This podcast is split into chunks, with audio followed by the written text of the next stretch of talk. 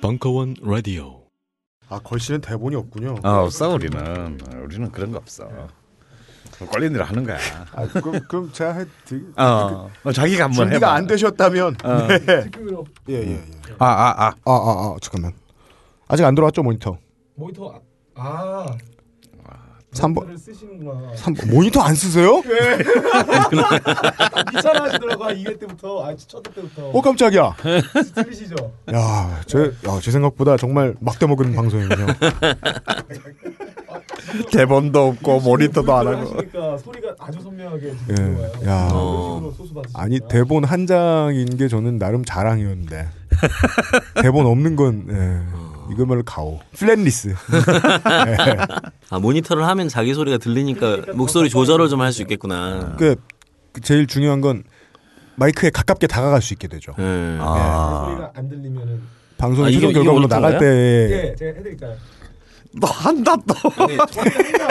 아니, 처음에 오시는 거예요? 왔을 때는 뭐 누가 알려주지도 않고. 제가 편집할 때 그냥 밸런스 조정을 하거든요. 따로 따가지고. 이게 그러니까 그 전쟁통처럼 들리는 거예요. 멀리서 녹음하고 나면. 아, 그런가요? 예, 그 외부에 뭐 정치인이나 이런 외부 게스트들 불러오면은 이게 멀리서 있다 보니까 마이킹이 안 돼가지고 그냥. 근데 아주 작게 들리네요. 아, 제가 조금 올려드릴게요. 예, 실제로는 붙으시는 게 맞습니다. 네. 예. 이건 왜 있어요? 그냥 시간이나 얼마나 지나가 보고. 이거 없어 우리 막 하고서 막 3시간에 늦게. 네. 저는 방송을 제작하는데 그렇게 많은 반성을 할 필요가 없을 것 같습니다.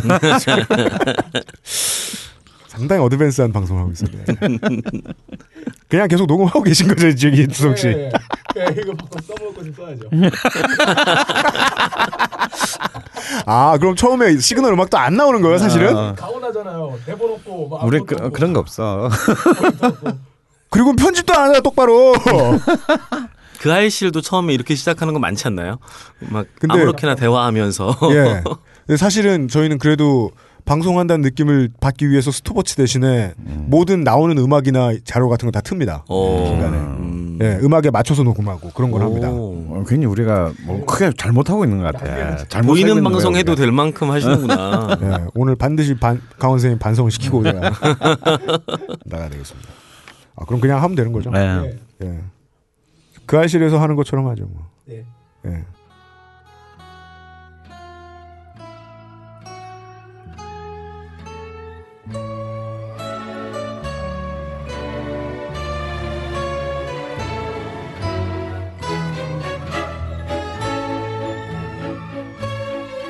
전 세계에 계신 청취자 여러분, 한 주 동안 안녕하셨습니까?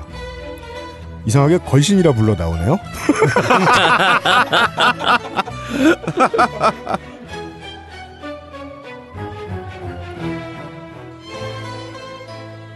제 옆에는 박주성 엔지니어 겸 PD가 앉아있고요. 그다지 하는 일이 많은 것 같지는 않습니다. 그리고 알파이자 오메가이신 강원 선생님이 앉아계시고요. 그리고 굳이 이제 외국어로 표현하자면 some other guy 한 분 앉아 계십니다. 제가 진행을 할 계제가 아닌 것 같습니다. 예, 깜짝 놀라셨죠. 예, 오늘의 스페셜 게스트 UMC가 글씨내라 불러다오에 왔습니다. 안녕하십니까, 강은입니다.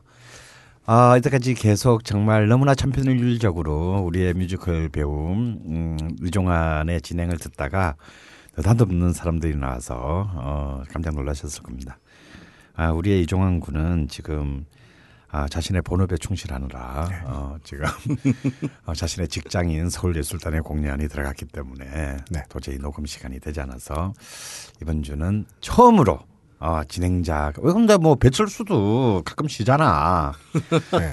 그래서 좀 그런 좀 진행자의 가오 뭐 이런 것들은 가끔씩 빠져줘야 된다면서 좀 빠졌고요. 오늘의 아까 some other guy를 소화해야겠습니다. 네. 그동안 우리의 그 게스트 정기적인 게스트로 나오셨던 우리 조장훈 선수가 오늘의 틈새 게스트로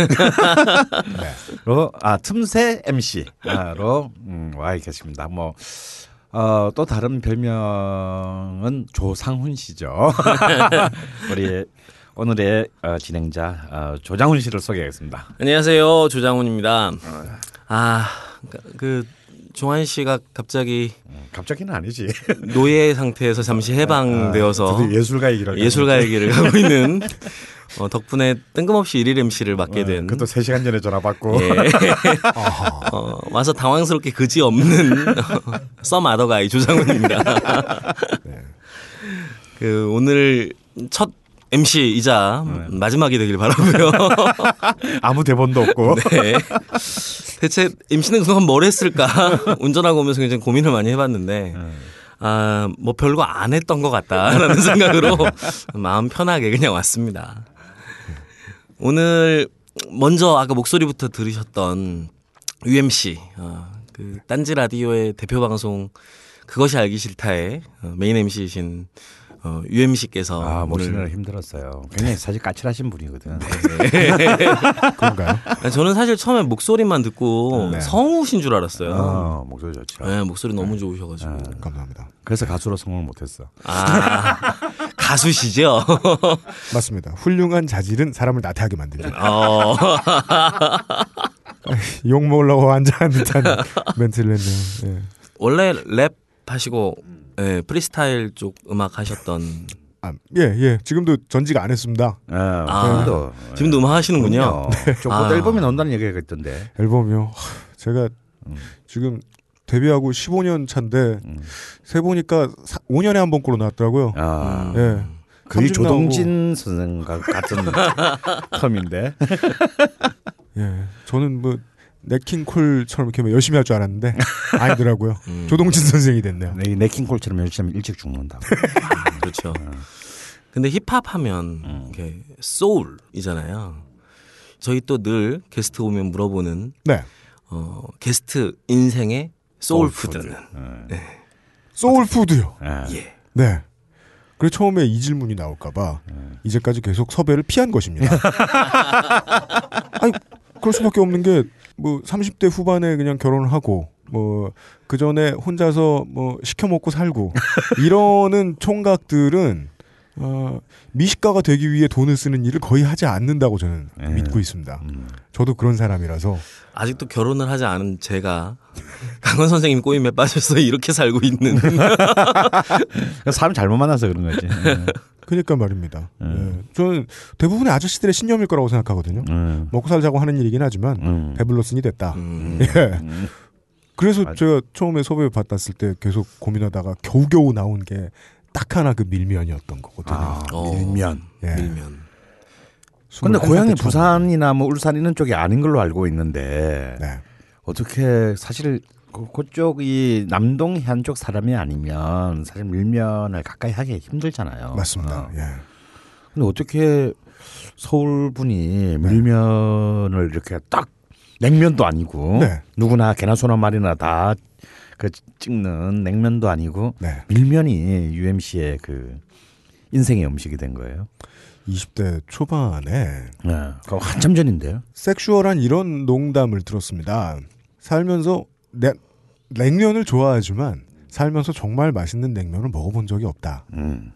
이건 그 흔히들 제가 이제 선배들한테 배운 것에 따르면 이제 섹슈얼 파트너에게 던지는 농담이라고 하더군요. 그럼 굉장히 고단수다. 네, 네가 내 냉면이다.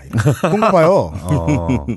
막상 던지니 쌍스럽네요. 네. 근데 저는 그 말을 다르게 받아들였습니다. 밀면 처음 먹어보고. 냉면이 맛있는 게 아니구나. 그만큼 인면이 맛있었다. 예, 그 저는 이해가 안 되는 거죠. 남동 해안에 대해서 강원 선생님이 알려주셨는데 이 좁은 땅에서 이 음식이 못 퍼지는 건 말이 안 된다. 예. 나도 이해가 안 돼요. 네. 그러게요. 저도 서울에서 밀면집 거의 못 본 것 같은데. 사실 80년대에 부산을 대표하는 그 가야밀면이 서울에 올라온 적이 있어요. 사람들이 거의 모르는데 서울에 80년대 한 중반에 올라왔는데 그것도 어디냐면 명동의 중앙극장 바로 옆에 예. 문을 딱 열었거든. 완전 개망했어요. 정말 망해서 문을 닫았어. 그리고 아무도 이제 이 밀면을 부산 바깥에서 추구하는 것을 아무도 시도하지 않았던 셈이죠. 제가 수도권에서 밀면집을 최근에 7군데 정도를 가봤습니다. 거의 다 가본 걸로 저는 알고 있는데 예, 갈 때마다 섭섭하죠. 아, 섭섭하죠. 아. 예. 그 맛 찾기 참 그러니까 이제 부산에 그러니까 그 20대 초반에 부산에 예. 뭐 이렇게 공연 뭐, 때문에 공연 예. 때문에 갔다가 예. 아 실제로 그런 사람 많아요. 부산에서는 뭐 공연도 공연이지만 예. 여기서 영화를 많이 찍잖아요. 부산에 또 영상도시 어쩌고 뭐 그렇죠. 이러면서. 예. 그래서 제 아는 그 후배들 중에서도 이제 그럼 또 영화 찍으면 또 부산에서 뭐 또 시나리오 작업하고 뭐 이러다 보면 몇 달씩 살다 보니까 자기도 모르게 밀면에 인이 박혀서 부산만 내려가면 밀면집부터 일단 부산역에 내리자마자 바로 밀면집으로 가는 네. 그런 부산하고 전혀 상관이 없는 그런 그 후배들도 있어요. 네. 상당한 그 사치스러운 음식이죠. 서울에서 한번 거기에 빠진 사람한테는. 동네 사람들은 그냥 해장으로도 먹고 아침에 일어나면 뭐 정말 싼 데는 맞아요. 그 서면의 골목에 가면 2,500원에도 뭐 그 따블이 나오는 집이 있는데 서울 사람이 그걸 먹고 싶다. 그러면 1박 2일을 쓰고 4,000원짜리를 12만 4,000원에 먹어야 되는 거니까 저는 정말 그런 마음으로 가거든요. 예. 밀면 먹으러 부산을 간다는 기분으로. 부산에 공연이 섭외됐다는 것은 예. 밀면 먹을 기회. 예. 밀면 음식이 부산 아닌 사람이 소울푸드라고 제시할 수 있는 음식이라고는 생각을 안 해본 것 같아요. 정말 완전 첫 시작부터 허를 찔렸어요. 소울을 느끼냐 마느냐의 문제가 있다. 혀를 물었어. 예, 저는 밀면 아닌 다른 음식을 상상할 수가 없습니다. 사실 우리나라가 뭐 굉장히 다양한 국수 문화가 서울에도 많은데 예. 뭐 중고등학교 때도 그런 국수나 면 문화를 많이 먹었을 예. 테고. 근데 예. 밀면에 어떤 게 UMC의 신금을 웃겼나요? 두 가지입니다. 그 육수의 맛이 극도로 유치합니다. 달짝지근하죠. 심지어 뭐 원조다 이런 집에 가면 어떤 불친절한 장인 정신이 느껴지는데 밀면은 그게 없습니다. 끝도 없이 유치해요. 맞아. 그래서 재료가 안 궁금할 정도로 예, 뭔가 되게 쉽고 허하게 만든 것 같은데? 라는 생각이 들면서 맞아요. 그러니까 뭐라고 해야 될까? 장인 정신이 없다는 건 콧대가 났다는 의미. 예, 그러니까 입문자에게 어떠한 장벽이 없다는. 맞아요. 경계를 무장해제시켜요. 예, 그게 너무 마음에 들죠. 냉면보다 더 쉽게 만든 것 같고, 실제로 단가도 더 싸고, 더 훨씬 싸죠. 예. 그러니까 서울에서 냉면을 처음 이제 제대로 된 냉면을 먹으러 갔을 때 좋아하지 않는 사람들, 특히 이제 젊은 사람들 입맛 중에 많잖아요. 근데 밀면은 젊은 사람들 데리고 가도 다 맛있게 먹잖아요. 맞아요. 네. 그런 면에서 정말 그런 것 같아요. 예, 육수가 대체 무슨 차인지 그리고 단가에 대해서도 이야기를 했는데 아니 자본주의 시대에 단가가 싸게 먹히는데 잘 팔리는 음식이 왜 퍼지지 않는가? 예, 아예 궁금합니다. 그러니까 또 뭐 또 면이 아까 두 가지 있다 그랬잖아요. 나머지 하나는 면이죠, 면. 예, 저는 왠지 이 쓸데없는 장인 정신이 이 밀면이 경상도 바깥을 못 빠져나가게 하고 있는 것은 아닌가. 그 면은 정말 딱 봐도 쉽거든요. 그냥 요즘은 이제 유통의 문제로 인해서 밀가루로 된 떡볶이 떡이 많이 없어졌는데 보통 사흘을 못 간다고 하죠. 근데 이 밀가루로 된 떡볶이를 그냥 늘려서 면으로 만들어 놓은 것 같거든요. 공장 냄새 심하게 나고 예, 쫄면 처음에 이렇게 포장 뜯었을 때처럼 그런 면이 분명한데 단가 이렇게 쌀 텐데 전분기가 많은 찰기고 떡진 밀가루 예, 조금 더 질기다고 하기에는 하여간 좀 더 유치한 느낌이다.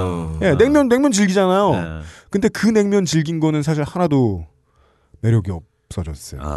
예, 그래서 사실 그냥 그 일반 그 우리가 흔히 말하는 그냥 냉면의 메밀면보다는 훨씬 이제 이른바 탄성이 있고 또 그렇다고 해서 전분으로 만드는 함흥면보다는 또 질기지 않고 그래서 사실 이게 근데 우리나라 사람들은 특히 좀 중국이나 일본 사람들하고는 달리 이 면에 있어서의 이른바 탱감이라 그러죠.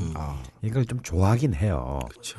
그런데 그런 점에서 이 밀면의 이 그 탄성이 좀 굉장히 좀 아까 근데 그 굉장히 그 단어 마음에 들어. 유치해. 그러네요. 좀 유치한 탄성이 있어가지고 이렇게 뭔가 좀 아동들의 공작품을 바라보는 그런 느낌을 주는 행감일 것 같아요. 와, 그런 것들이 그러네요. 은근히 매력적으로 또 새롭게 다가올 수 있는. 그런데 이게 왜 진짜 왜 이 부산 경남을 못 벗어나는 걸까요? 흔히들 맛의 고향이라는 전주 출신인 우리 조장훈 선수는 어떻게 생각해요? 그 전주에 오시면 또 기가 막힌 뭐 지난번에 저희가 방송했었던 소바의 독특한 문화도 있지만 네. 또 면문화 중에 또 국수 문화를 또 빼놓을 수가 없잖아요. 아, 전주에 전설적인 국수집이 하나 있는데 네. 이조국수라고. 이제 이름 바뀌었죠. 네. 이제 이름이 뭘로 바뀌었죠? 아, 글쎄. 이조가 별로 좋은 말이 아니다 그래서 네. 주인이 참여하고 바꿨어. 그 국수집에 가면 정말 그 국수의 재료에서부터 정말 면발. 정말 기가 막힌 그 말린 국수도 소면도 이런 질감을 낼 수 있구나라는 느낌들이 있잖아요. 근데 처음에 저는 부산의 가야밀면에 가서 먹었을 때 제 그 식감의 느낌은 어땠냐면요. 쫄면에다가 물 타놓은 것 같다라는 느낌을 처음에 받았어요. 근데 쫄면보다는 훨씬 조금 덜 질기죠. 이게 진짜 내가 제대로 찾아온 거 맞나? 이게 정말 그 가야밀면 맞나? 그 당혹감. 네, 좀 당혹스러움이 있었어요. 근데 그게 이제 먹으면서 훨씬 더 깊이 있게 느껴졌고 잘 먹었던 것 같아요. 그렇게 감흥받을 만한 맛은 아니었거든요. 개인마다 이제 다른 취향도 있지만 그 중에서도 이렇게 B급 취향. 네, 그거 자체를 네, 가치 있게 여길 줄 아는 취향을 가지는 사람들에게는 가치 있는 음식으로 충분히 여겨질 만하다. 얘기된다. 네. 역시 이제 우리 또 힙합 아티스트다 보니. 그렇죠. 네. 근데 사실 저 같은 경우는 밀면을 사실은 판단할 자격이 없는 사람이잖아요. 왜 그렇습니까? 나는 어릴 때부터 밀면을 그냥 눈만 좀 문방구만 벗어나면 온 동네에서 파는 우리 동네만 밀면집에 한 70군데 있었어요. 장사할 거 없으면 하는 듯한 느낌. 아 맞아요. 그렇죠? 그러니까 뭐 정말 여기도 밀면 저기도 밀면이야. 그리고 그냥 뭐 이렇게 특별히 무슨 뭐 아 오늘은 밀면을 먹어야지 하고 사 먹는 음식이 아니고. 그냥 들어가서 먹는 음식이에요. 밀면밖에 없어 이런. 뭐 그런 거. 어찌 보면 부산 사람들은 혈관이 밀면으로 만들어져 있다고 봐야 돼. 그리고 그 혈관을 흐르는 혈액은 밀면 육수고. 그렇기 때문에 이건 뭐 판단하고 자식할 수. 우리는 이성적으로 이 밀면에 대해서 이성적인 그 체위가 아니고 그런 어프로치가 그렇게 안 되는 사람들인 거죠. 그래서 나는 이 부산 바깥의 사람들이 밀면을 막 폄하할 때 사실 밀면에 그렇게 막 아주 미학적으로 장인 정신을 가지고 만든 게 아닌가 나도 인정해. 근데 딴 사람들이 이걸 밀면을 딴 지방 사람들이 밀면을 폄하할 때는 내 형제 중에 그래 공부 좀 못하고 그래 얼굴 좀 잘 못생기고 다리도 짧다. 네. 근데 막 비난받는 때 그 형의 기분 있잖아. 그런 게 있는데 그래도 딱히 또 그 지적질이 굳이 이렇게 또 부인할 만큼 틀린 말은 아니기 때문에 동의할 수가 없습니다. 또 부인하기는 힘들고 그냥 그래서 좀 가슴 이래서 나는 이 밀면이 부산 밖을 못 벗어나는구나라는 일종의 그 패배감, 열등감 뭐 이런 걸로 이렇게 내려앉았는데 오늘 두 분의 말씀을 딱 종합하면 유치함과 B급 취향 이런 걸로 굉장히 밀면에 대한 새로운 그 사회적 지위를 부여할 수 있지 않을까. 그럼요. 근데 사실 태생부터 밀면은 그런 면이 있는 것 같아요. 그러니까 서울에서 내려오셨던 위에서 북에서 그렇죠. 내려오셨던 분들이 다시 피난으로 부산으로 내려가서 물자가 없고 힘들었을 때 힘들었죠. 그러니까 평양의 감각과 그렇죠. 함흥의 감각이 미군의 원조가 조합하면서 사실은 전란통에 만들어진 거잖아요. 그래서 우리 지난 시간에도 우리가 그 이문옥 슬렁탕 하면서 1호점 얘기했지만 그 우리나라 그 요식업 등록 업체 3호가 밀면집이죠. 내호냉면. 그렇죠. 내호냉면. 내호냉면은 밀면보다는 오히려 좀 평양냉면에 가까운 느낌을 유지하고 있긴 하죠. 유지했지만 이제 그게 이제 뭐 사실 부산에서는 원조 밀면집이다라고 그렇죠. 이제 하는데 그게 우리나라 요식업 등록 3호인가 그래요. 그러니까 이제 꽤 긴 역사를 갖고 있고 이 전쟁의 이른바 전쟁 디아스포라의 산물이긴 하지만 근데 이것이 또 생각보다 그냥 부산에서만 자리 잡고 존속하고 이렇게 그 살아남았다는 것도 또 참 특이한 현상입니다. 근데 저는 이 얄팍한 부산 사람의 취향하고 딱 맞아요 이게. 뭐 좀 깊이도 없고 성질 급하고 확 먹고 확 주고 그냥 가고 또 아무렇지도 않은지 다음날서 또 먹고 가던 자리에서. 제가 밀면 얘기는 아닌데 부산에 또 한 그만큼 한 50년 넘은 남포동에 회국수 파는 집이 있어요. 근데 소면에 회 얹어서 몇 개 비벼 먹는 건데 멸치 다시가 육수로 나와요. 근데 그게 맛있어요.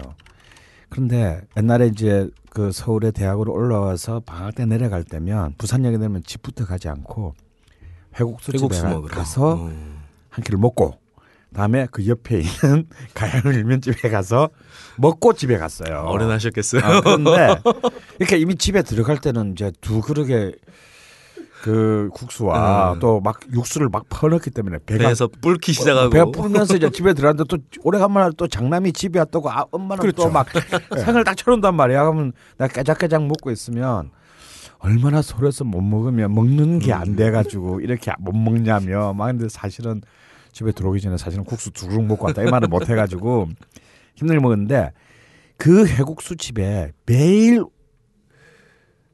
오는 할아버지가 있었어요. 그러니까 하루에 한 끼를 회국수를 먹는데 내가 알기로는 거의 한 20년을 매일 오셔서 이 한 끼를 먹었대요. 그러니까 부산 사람들은 그런 게 있어요. 그 롯데 자이언츠 팬들 있잖아요. 제일 야구 팬들 중에 제일 유명하잖아. 근데 그 롯데가 한때 늘 7위, 8위를 그 오가던 그 험악할 때 한 7, 8년 전이에요. 네. 롯데 자이언츠에서 시즌 끝나고 났는데 그 해도 꼴찌인가 7인가 했어. 네. 특별 공로상을 5분한테 줬대요. 이 5명은 선수가 아니고 모든 홈과 어웨이 경기를 모두 보러 온 5명의 팬들에게 골수 팬들에게 이걸 줬다는 거야. 근데 이 아저씨들이 누구냐? 뭐 부동산 업자, 뭐 이제 이런 아저씨인데 그냥 사람들은 웬만한 해설자나 감독보다도 야구에 도통하신 분이야. 당연하죠. 예. 딱 앉아서 이분들이 해설하면 그대로 돼.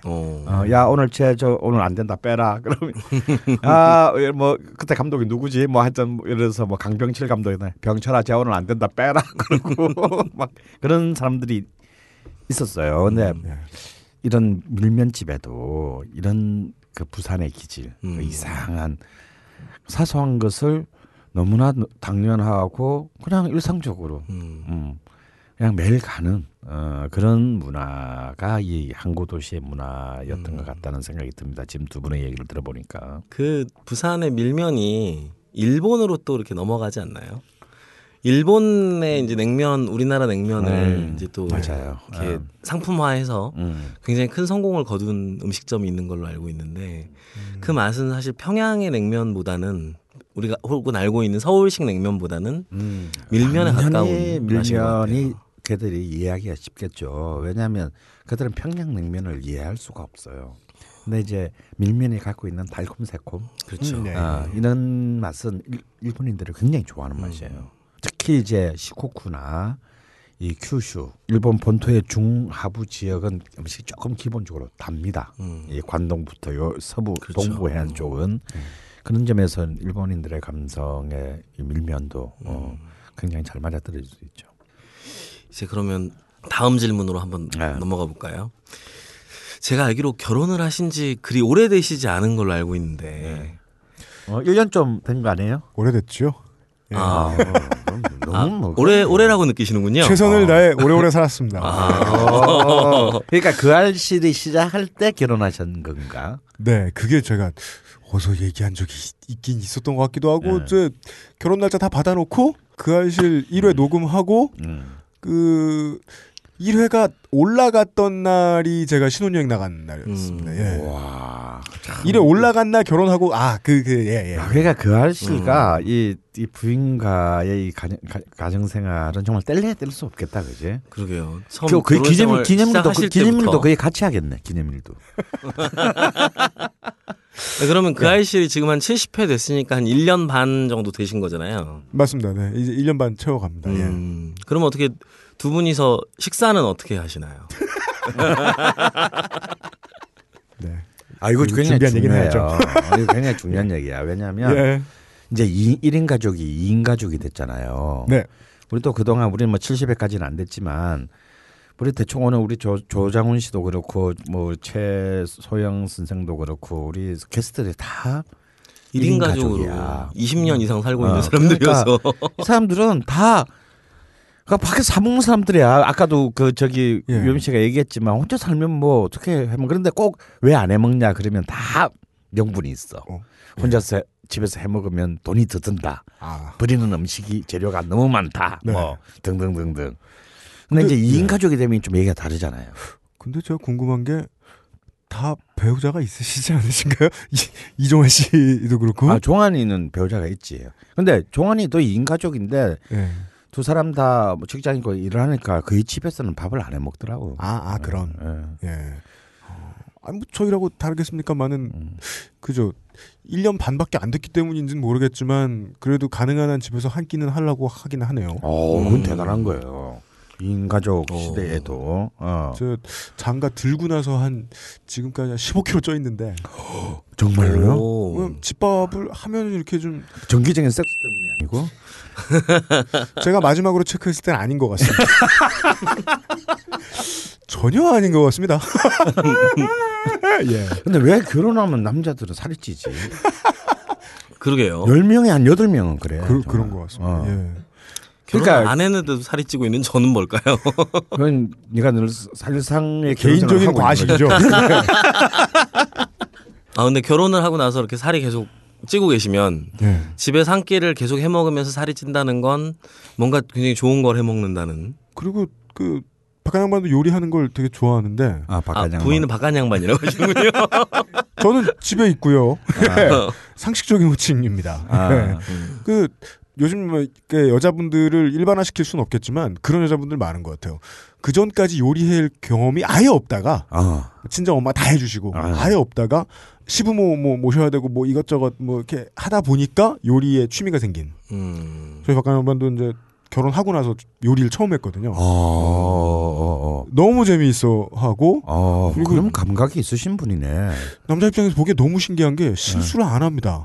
그러니까 타고난 거야, 타고난 거야. 아, 실패를 잘 안 한다. 요리를 네. 하시면 못하는 사람은 더러운 손은 레시피를 봐도 어떻게든 틀려 먹잖아요. 맞아요. 예, 네. 오 그걸 잘해서 살이 찌지요. 실제로 그러니까 그리고 우리 UMC 본인도 또 요리를 하고. 그 좀 쉬운 요리 흔해 빠진 이제 조림류 조림이 흔해 빠졌다고? 왜냐면 조림하기가 제일 힘든 음식 중에 하나인데 그런가 1년 반 된 주부의 입장에서는 조림에 들어가는 모든 그 소스가 다 똑같아가지고 예, 한 6개월이 뭡니까? 한 3개월 만에 안 보게 그 레시피 안 보게 되더라고요. 그냥 아무 생각 마늘 뭐 재료 끝. 그래서 그런 쉬운 거 제가 하고 예. 그래서 뭔가 복잡해 보이는 뭔가, 뭔가 각이 나오는 거는 박한 양반이 하고. 예. 아, 그거 굉장히 훌륭한 그 2인 삼각형주네요. 그러면 15kg가 찝니다. 예. 그러면 15kg 찝니다. 그리고 2인 가족도 1인 가족이랑 마찬가지인 것 같은 게 2인 가족이 먹고 썩어서 버릴 게 없을 만큼의 장을 본다는 게 참 힘들죠. 맞아요. 그 하루에 뭐 세 끼를 같이 먹는 것도 아니고. 예. 장에서 조금씩 살 수 있는 게 아니라 요새는 다 마트에서 사니까. 네. 그게 참 쉽지 않은 것 같아요, 진짜. 예. 저도 뭐 결혼 생활을 해본 지가 이제 한 10년이 다 돼가서 제가 뭐 기억도 잘 안 나는데 제가 알고 싶은 두 가지인데 하나는 네. 그래도 두 분이 이렇게 잘 해먹는 게 뭔지 뭔가 좀 이 세상에 불우한 2인 가족과 또 1인 가족인데 2인 가족을 꿈꾸는 자들에게 네. 뭔가 환상 같은 걸 하나 뭔가 판타지를 하나 심어줘야 될 것 같고 네. 두 번째는 그 바깥 양반이 그 결혼 1년 반 전에는 거의 뭐 음식에는 손을 대본 적이 없다가 네. 굉장히 잘했다. 이것은 이제 좀 타고났다는 얘기고 타고난 감각을 갖고 있었다는 얘기는 아마 그쪽에 그 친정어머니 그러니까 네. 장모 네. 뭐 이런 분들이 음식을 굉장히 네. 뛰어난 감각을 갖고 있는 경우가 굉장히 많거든요. 네. 그래서 두 개 얘기를 좀 듣고 싶어요. 좋죠. 저도 지금까지 이제 친정을 드나들면서 이게 경험한 놀라운 게 결혼하게 되면 일단 남의 집안 문화를 살다 처음 경험하게 되거든요. 보통은 그렇죠. 그 문화 충격을 받는데 저는 정말 심한 충격이었던 게 우리 집은 친척들이랑도 안 친하고 가족 구성원들도 서로 안 친하고 그래서 뭐 해먹었던 기억이 다 이제 10살 때 이전으로 거슬러 올라가야 되는데 친정 저희 박한 양반 네, 박한 양반의 친정은 아직까지도 화목해요. 너무 무서운 거예요. 나 좆됐다. 나도 이해해. 이 집 화목하다. 힙합 아티스트에게는 익숙하지 않은. 주말이 되면 3대가 모여 있습니다. 3대가. 그리고는 과묵해요 심지어. 근데 왜 모여? 근데 모여 있습니다. 얼마나 화목하냐면 집에 TV가 없습니다. 근데 말은 3대가 모여서 말을 안 하고 TV는 없으면 뭘 하나요? 그러니까 뭘 하나요? 그러니까 화목하다가 동사예요 여기서. 그냥 화목하고 있습니다. 화목하다가 비잉 해피야. 어이구. 근데 그 한가운데는 음식이 있더라고요. 그게 말할 필요가 없지. 예. 장인어른께서 그 음식에 대한 어느 정도 이제 강박적인 관념이 있으셔가지고 거의 모든 음식을 집에서 다 하게 하셨다고 하시더라고요. 그래서 장모님이 특히 잘 만드시는 게 뭐 카스테라. 와. 아니 카스테라까지도 집에서. 아니 우리도 어릴 때 카스테라 만들어 먹은 것 같긴 해요. 근데 이 특히 잘한다는 수준을 이게 밥상머리에서 이렇게 받아 보면 너무 압도를 당해가지고요. 예. 하이 뭐 카스테라까지 집에서 아직까지 하실 정도니. 물론 사위가 1년 반이니까 아직은 손님이라고 쳐도 워낙에 그럴 듯한 음식들이 나오고 플레이팅마저 사람을 압도하는 음식이 나오거든요. 예. 뭐 장식 센스까지 예 젓갈이며 뭐며 다 이렇게 받는 그 사오는 뭐 재료들 사오는 것도 다 정해져 있고 예 그래서 아 고향이 어디신데 그 저 논산 분이십니다. 충청도. 내가 늘 말하는 가장 무서운 충청남도. 장인어른은 음식에 있어서 가장 무서운 동네.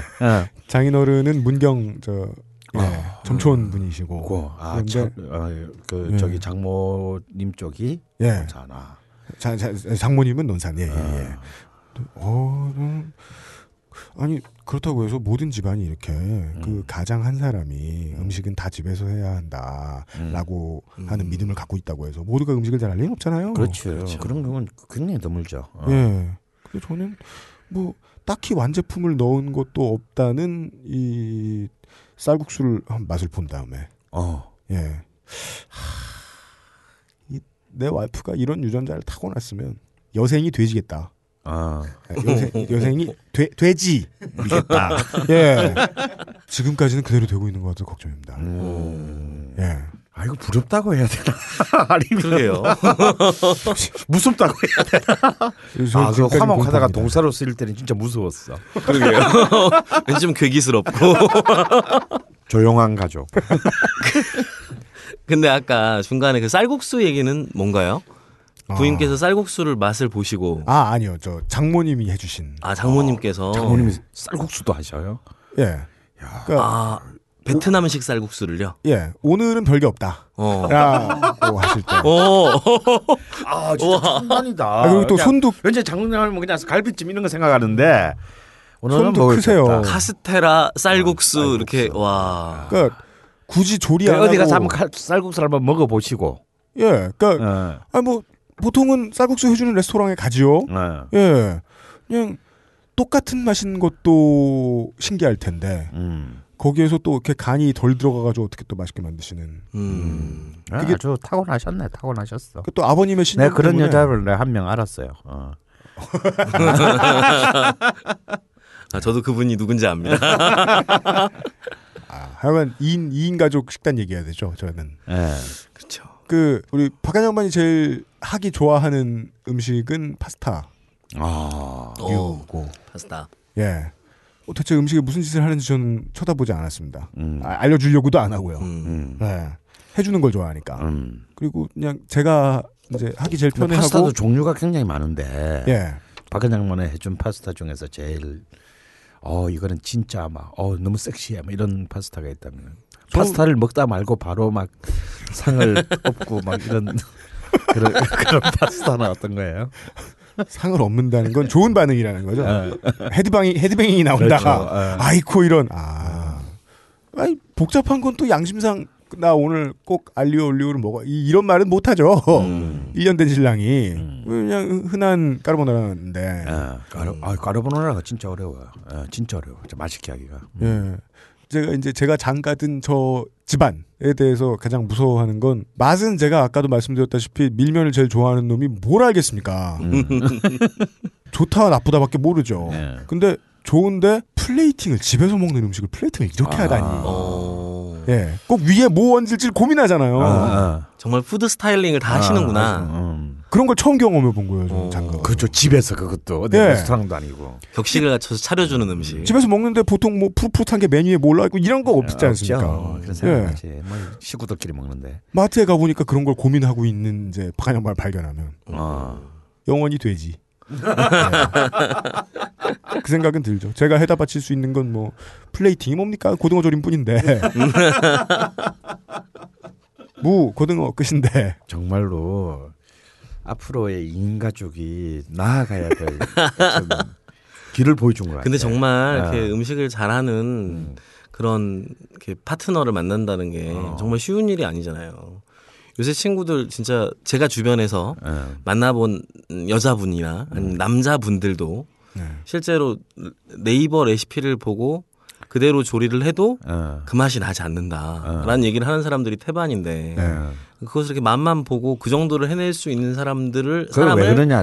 네이버 그 레시피에는 조미료가 없어. 이 새끼들 그걸 빼. 니들 집에서 먹을 때는 조미료 다 치면서 그래서 맛이 없는 거야. 그래서 그런 걸 이렇게 해줄 수 있는 그런 사람을 만난다는 게 복이죠. 아 진짜 정말 저는 사실 뭐 하도 총수가 여기저기 하도 광고를 많이 해야 돼서 이제 많은 사람들 알게 되는데 저도 사실 이제 이혼을 2번 했잖아요. 네.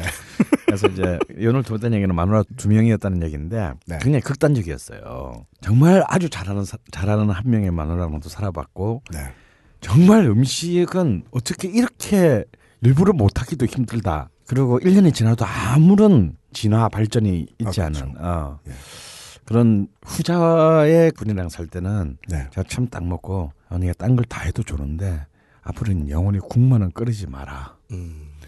내가 앞만 바빠도 국은 내가 끓이마. 이런 얘기를 할 수밖에 없었던. 근데 정말 집에서 먹는 것이 얼마나 사실상 사람을 감동시킬 수 있냐는 오히려 레스토랑에 가서 온갖 폼을 잡고 온갖 막 세레모니를 생각하고 해서 먹는 것보다 사실 더 깊고 넓거든요. 근데 장훈 씨가 얘기한 것처럼 사실은 남자건 여자건 그런 파트너를 만난다는 그런 쉬운 일이 아니죠. 그렇죠. 그냥 그런 파트너가 되도록 노력하는 길만 이제 남은 건데 왜냐하면 사람의 입맛이라는 거는 생긴 것만큼 다 다양해서 자기가 맛있다고 느끼는 것은 다 사람마다 다릅니다. 그러니까 상대방이 맛있는 것을 느끼는 것을 잘 관찰하고 남들이 보면 어이없고 웃을지라도 한 명만 만족시키면 되는 거잖아. 레스토랑의 셰프는 온갖 새끼들의 입맛을 다 만족시켜야 하기 때문에 그걸로 밥 먹고 사는 거고 근데 2인 가족의 집밥이라는 것은 상대방의 한 명만 만족시키면 되는 것이기 때문에 사실은 그렇게 어려운 일은 사실은 아니에요. 사랑이 있으면 된다 이렇게 마무리하시려는 건 아니죠. 아니죠. 그런데 그만큼 상대적으로 쉽다. 근데 꼭 우리는 2명이서 먹을 걸 생각하면서 언제나 머릿속은 뭐 어떤 인류 식당이나 뭐 그 장인의 어떤 레스토랑을 생각하면서 지레 포기해 버리잖아요. 그냥 돈 주고 가서 사 먹는 게 낫다. 근데 그건 아니다 이거지. 근데 오늘 정말 그 UMC의 이 두 박한 양반과 UMC의 이 먹자 파트너십이야말로 정말 2인 가족의 아주 미래주의 선언 같은 느낌이.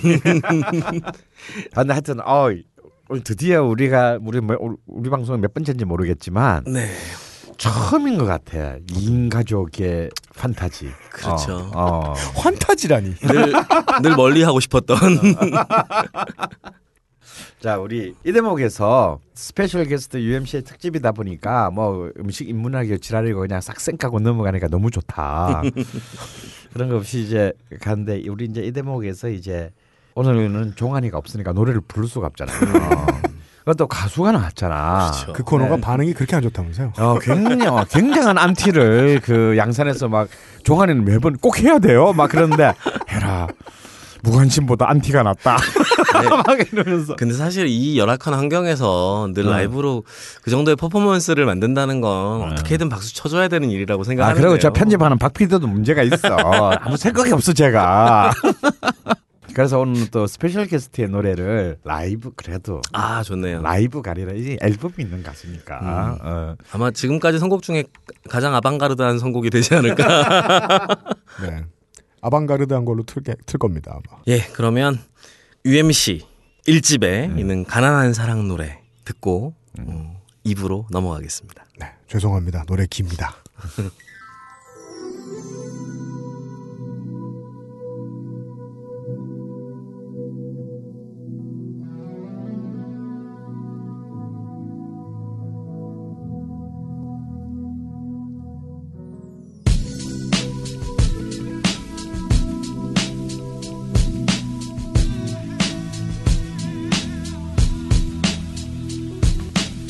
잊혀질만 하면 나타나 너의 자취방 안을 담배 연기와 소주에 쓰리스 스키로 가득 채우고는 똑바로 쳐다보지 않는 피곤한 듯 충혈된 눈으로 나를 외면하는 거부하는 몸짓을 굵은 팔뚝으로 꼭 붙들어 놓고 사랑한다고 준비했던 수식어나 농담 같은 것들 결국 모두 잊은 채로 덮어쳐 딱 한마디 오빠가 생각해봐도 그런 거 이제는 정말 지겨울 것 같아. 여기서 일하면서 보니까 말이야 샴페인 안에 반지를 넣어준다거나 아니면 꽃을 만땅 채워놓고 차 트렁크를 열게 하거나 정말로 멋진 방법들이 많고 많던데 꽃을 그렇게 잘려면 이달 방세 포기야. 차를 빌렸을 때도 방은 빼줘야 되는데 같이 살고야 싶지만 먼저 고백을 멋지게 해야지. 그치만 시간이 있을까 싶어.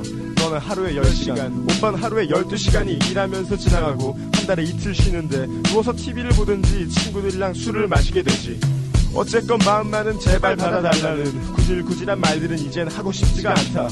친구들 만나게 되면 재밌게 잘 놀아. 오늘은 네 생일이잖아. 네 생일.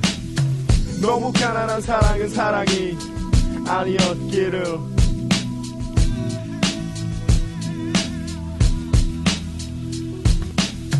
너무 가난한 사랑은 사랑이 아니었기를.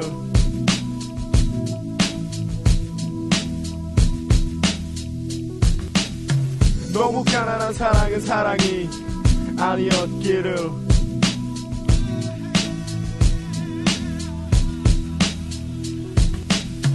너무 가난한 사랑은 사랑이 아니었기를. 돌아서서 흘리는 눈물이 기억에 남게 되지 않기를. 네가 직장을 얻게 된 게 오빠 너무나 기뻐. 원래 그 회사는 이쁜 경리를 좋아한다는데 사진 성형 같은 거 생각도 안 해봤지만 네가 채용된 건 정말 당연한 거라고 본다. 부장님이 자꾸 눈길 줘도 신경 쓰지 마. 원래 너처럼 이쁜 애들은 팔자가 다 그래. 오죽하면 부대 앞에 식당에서 오빠가 널 꼬셨겠니. 서울 따라온 거 후회는 않지. 특별히 네 감정을 표현하지는 않았지만 같이 밥만 먹어도 느낄 수 있는 게 있어. 네가 별로 안 좋아하는 반찬을 내가 먹어치우면 웃길 것도 없는데 미소가 스쳐 지나가. 추석날 너 고향 내려갈 때 줄까 하고 선물 하나 산 적이 있었어. 지갑인데 역 앞에서 오토바이가 채갔다. 포장지가 비싸길래 포장 못했던 게 문제였어. 아내 편지를 잔뜩 써놨더니 돈이 많이 들어간 줄 알고 털었나봐. 세탁소에서 빌려 입었던 정장이 어울리기는 했나보더라. 도티가 났나봐. 그치 않았냐? 가난한 남자를 심각하게 약해지도록 만들지만 돈이 아주 많은 사람은 더욱 나약하다는 거 알고는 있지만 오늘은 네 생일이잖아. 네 생일.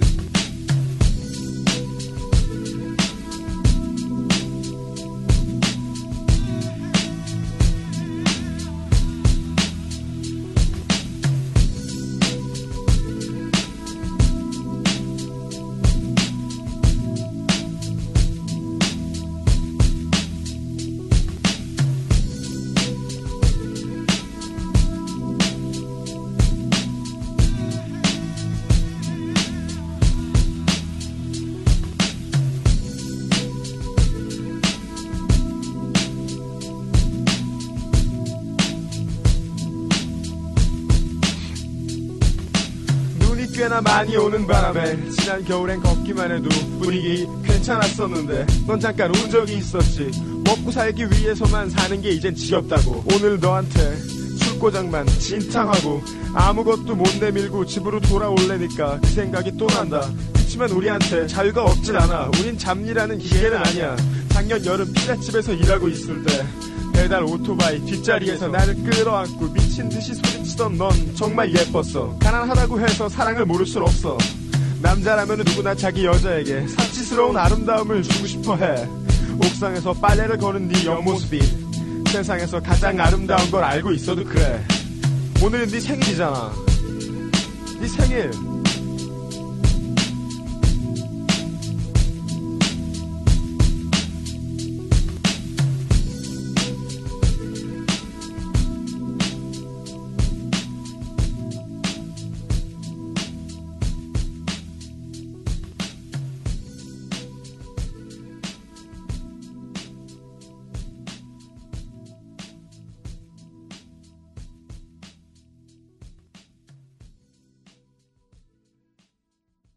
아, 노래가 긴데요. 아, 진짜 살벌한 편이다. 잘못했습니다. 그 힙합을 어떻게 시작하시게 됐어요? 그래, 하고 많은 음악 중에서 힙합이야. 우리 평론가들이 제일 싫어하는. 네, 아까 쉬는 시간에도 그 얘기했는데 맥락이 비슷할 것 같습니다. 제가 어렸을 때 제가 이걸 처음 취미로 삼았을 때 아무도 그걸 안 해서 너무 좋았거든요. 아. 네. 어떤 사람들이 들어와 있느냐가 중요한 게 아니라 그 안에 바닥에 발을 들여놓은 게 실제로 가장 저한테 매력 있는 것은 이걸 누가 평가할 사람이 있느냐인데요. 그런 재원이 없다는 생각이 들면 그때부터 여기가 아 내가 갈아야 할 땅이구나 라는 매력이 느껴졌던 것 같아요.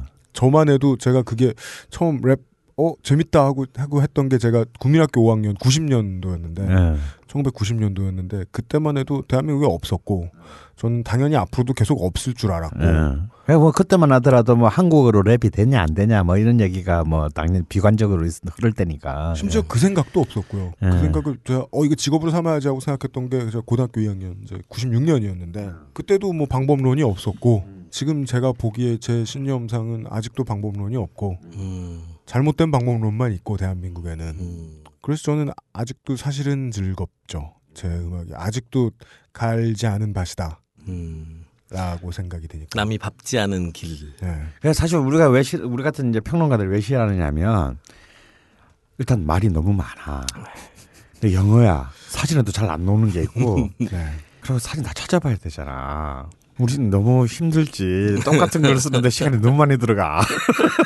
평론가분들한테는 정말 힘든 게 음악은 평가할 거리가 없습니다.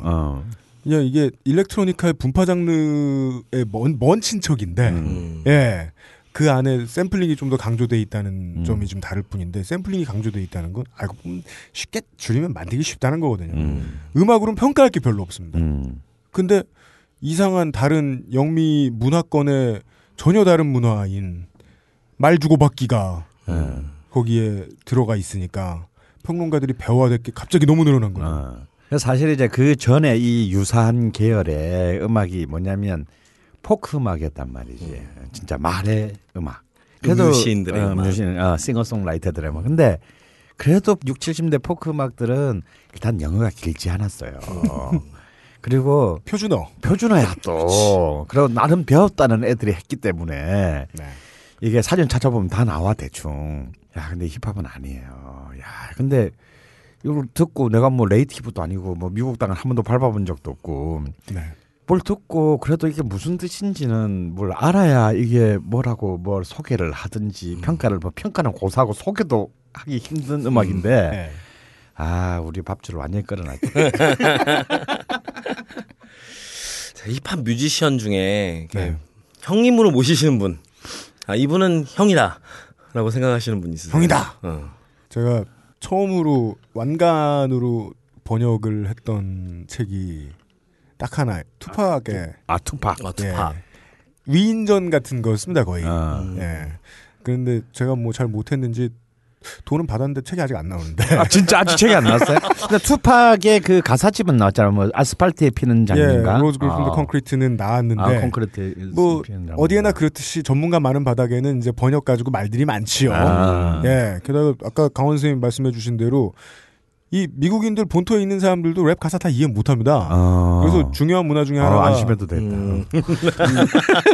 Rhyme and Reason이라 그래가지고 이 운율에 맞는 이 가사를 그 당시에 왜 썼는가 라는 걸 서로 이제 해석하고 그러는 게 또 그 사람들 사이의 중요한 문화입니다. 다 해석해 놓고 나서도 문학적인 가치가 있다라고 생각하면 투팍처럼 이제 영문과의 교과서가 되는 거겠지요. 예. 그 책을 왜 번역 다 하고 돈도 다 받았는데 왜 책이 안 나왔을까요? 다시 한번 사장님한테 전화는 해라. 출판사 없어진 거 그 번호하면 뭐 없는 번호이요. 아닙니다. 뭐. 3대째 하시는 분이고 아직 부자다. 제가 알고 있습니다.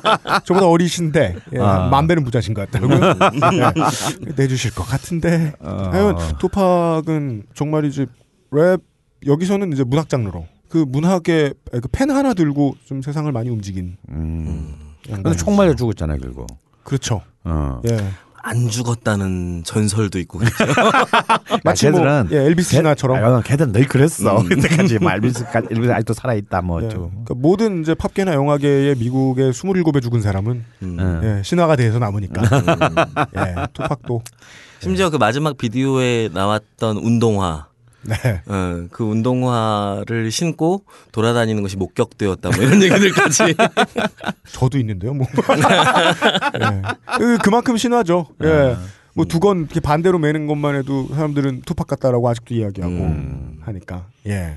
그러면 우리가 아무래도 이제 이 먹방이니까. 그렇죠. 그렇습니다. 힙합과 음식? 참 연결 안 될 것 같은. 근데 뭐 저기 네이버에도 그런 게 올렸다며. 뭐 힙합 뮤지션들은 어떤 음식을 먹어야 하나요? 곰탕이요. 워낙 또 이게 또 애티튜드가 중요한 장르잖아 이게. 그러니까 힙합은 실제로 그 음악을 부르는 단어가 아니라 문화의 총칭이지요. 예. 근데 패션, 댄스 뭐 다 포함하는. 예. 그래서 거의 모든 게 들어온 것 같지만 저도 이 방송 준비하면서 느껴지더라고요. 음식은 안 들어오는구나. 치맥. 근데 이번에 내한한 무슨 힙합 뮤지션이 뭐 막걸리 좋아한다고 뭐 그런 기사 떴다며. 네, 그 블랙 아이드 피스의 위라이엠. 위라이엠. 네. 그 무슨 그 인텔인가요? 뭐 2사로 초빙돼가지고 IT계에도 그렇죠. 지금 영향력을 미치고 있는. 인텔에. 네. 근데 와가지고 그 한국 음식을 그렇게 좋아했대네요. 그래서 막걸리 너무 좋아하고. 괜히 하는 소리 같지 뭐 괜히. 그렇죠. 그리고 또 저라도 돈으로 살 수 없는 술이 더 이상 없다면 저도 막걸리 먹을 것 같아요. 취향이 사라질 때쯤이 되면 막걸리가 제일 좋을 것 같긴 합니다. 근데 아무튼 이제 그래도 뭐. 또 힙합계라는 게 뭐 미국에 뿐만 아니라 한국에서도 사실 서로 씹고 하는 게 또 제일 센 판이잖아 대놓고. 예. 그러다 보니까 뭐 같은 클랜 또 있고 또 이렇게 적도 있고 막 이런 게 많은데 네. 그래도 이렇게 힙합 뮤지션 모이면 이렇게 그래도 먹는 것들은 있을 거 아니에요 같이 뭐 마시는 거든. 얼른 생각을 해보면 힙합을 만들었다고 보이는 이제 계층과 민족에 먹는 습관이 문화가 해외에 수출되지 않는 이유는 힙합하고 상관이 없기 때문인 것도 같습니다. 왜냐하면 미국 소수민족들이 밥을 먹는 문화는 한국의 대가족들 밥 먹는 문화하고 거의 흡사하기 때문이죠. 이 솔푸드라는 것이 굳이 솔푸드하고 이제 가장 비슷하게 먹는 습관을 보여주고 있는 우리나라 음식을 생각해 보면 뭐 국이나 찜 같은 거거든요. 플레이트가 여기저기 돌고, 예 왔다 갔다 하고. 근데 그건 가족의 문화거든요. 근데 힙합 음악은 가족을 중심으로 생기지 않고. 계급을 중심으로 생긴 것이기 때문에 이 밥상머리 문화는 실제로 힙합하고는 관련이 좀 없구나라는 생각이 저는 이제 추측입니다만 예, 들더라고요. 그래도 잘 먹는 게 있지 않을까요? 가령 뭐 마약이라든지. 입안이라 코로 먹어도 되나 보죠? 여기서는 이 사회나 경제 계급 아까 말씀드렸는데 거기에 미루어 생각하면 하나는 나옵니다. 처음에 계급투쟁의 일환으로 힙합이 생겨났고 누군가가 정치도 하고 DJ도 하던 사람이 이름을 힙합이라고 붙여놓은 겁니다. 예, 아무도 모르게 나온 게 아니라 계급투쟁의 일환이었기 때문에 나중에 이제 대중장르가 돼서 변질이 되면 못 먹고 못 살았던 사람들이 내가 이렇게 잘 산다라고 자랑하는 게 이제 습관에 붙습니다. 그걸 이제 용어로 스웩이라고 하죠. 그 안에 보면 2000년대 초중반에 유행했던 관습인데 가사 안에 나오는 이 사람이 자기 사는 거 자랑하느라 이야기한 뭐 이제 값비싼 물건들이 있을 거 아닙니까? 뭐 람보르기니 있는 거. 차도 있고 신발도 있고 뭐 쭉 얘기하는데 가끔 술이 나옵니다. 그래서 뭐 유명한 래퍼들의 가사에 나오는 술이 갑자기 잘 팔리게 됐다. 예, 뭐 크리스탈, 뭐 샹동, 대표적인 쿠바지에. 예. 근데 그게 힙합하고 상관이 되게 깊다라고 생각할 수는 없죠. 예, 그건 부의 결과, 부의 자랑질. 예. 근데 굳이 끌어다 대자면 먹는 거 노래 가사에 나오고 이런 건 껏해야 비싼 술 정도일 겁니다. 그러니까 스웩을 위한 소재로 비싼 술이 쓰여지기는 하지만 그것을 또 힙합 음식이라고 할 수는 없다. 그것도 취하지 않고. 비싼데도 막 마시는 샴페인류들이 주로 나오더라고요. 근데 뭐 샴페인이라는 것 자체가 방금 말한 뭐 살롱 같은 거는 뭐 한 병에 거의 7, 80만 원 하는데 그 사실은 그 샹송의 그 에디트 피아프의 영화에 있었잖아요. 그 아카데미 그 여우 주연상도 받은 마리온 코티아르가 그 에디트 피아프로 분했던 그 영화에도 보면 굉장히 중요한 상징적인 장면이 있어요. 이제 성공한 이제 완전 거리의 밑바닥 소녀에서 성공한 에디트 피아프가 너가 취해 있는데 뭘 마시냐면 계속 그 영화 내내 샴페인을 마셔요. 근데 우리는 그냥 식전주라든가 뭐 아니면 여자 꼬시는 술 뭐 이렇게 생각하고 있지만 이 샴페인 같은 경우는 장르와 종목과 분야를 불구하고 나 성공했다. 네. 나 성공했거든. 하는 것을 이렇게 보여주는 상징이 샴페인이에요. 그러니까 이런 부분에 있어서는 그 힙합도 예의가 아니다라는 걸 다시 한번 진짜 힙합은 아닐 줄 알았는데 이게 뭐 뮤직비디오 같은데 보면 뭐 이제 뭐 망자를 위로하는 내용의 노래나 뭐 가사를 부르고 있다 할 때는 꼭 바닥에 샴페인을 그냥 뿌리 장면을 꼭 보여줍니다. 예.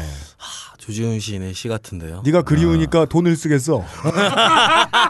예. 왜냐하면 성공했거든. 예. 그런 건 아니었군요.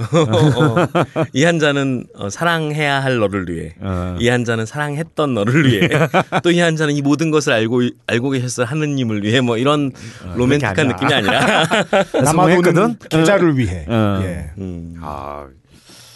힙합과 음식은 이제 별 관련이 없는 것으로 역시 치맥으로 최선을 다했습니다만. 야 진짜 최선을 다한 게 느껴져요. 느껴지고. 그리고 또 치킨 얘기는 또 함부로 못 들이댑니다. 미국에서는 보통 이제 인종차별의 아이콘처럼 여겨지고 그렇기 때문에. 그 맛있는 그러니까 걸. 아프리칸 아메리칸들이 특히나 이 치킨 윙 같은 거를 되게 좋아한다. 버팔로 윙 같은 걸 이런 통설이 있습니다.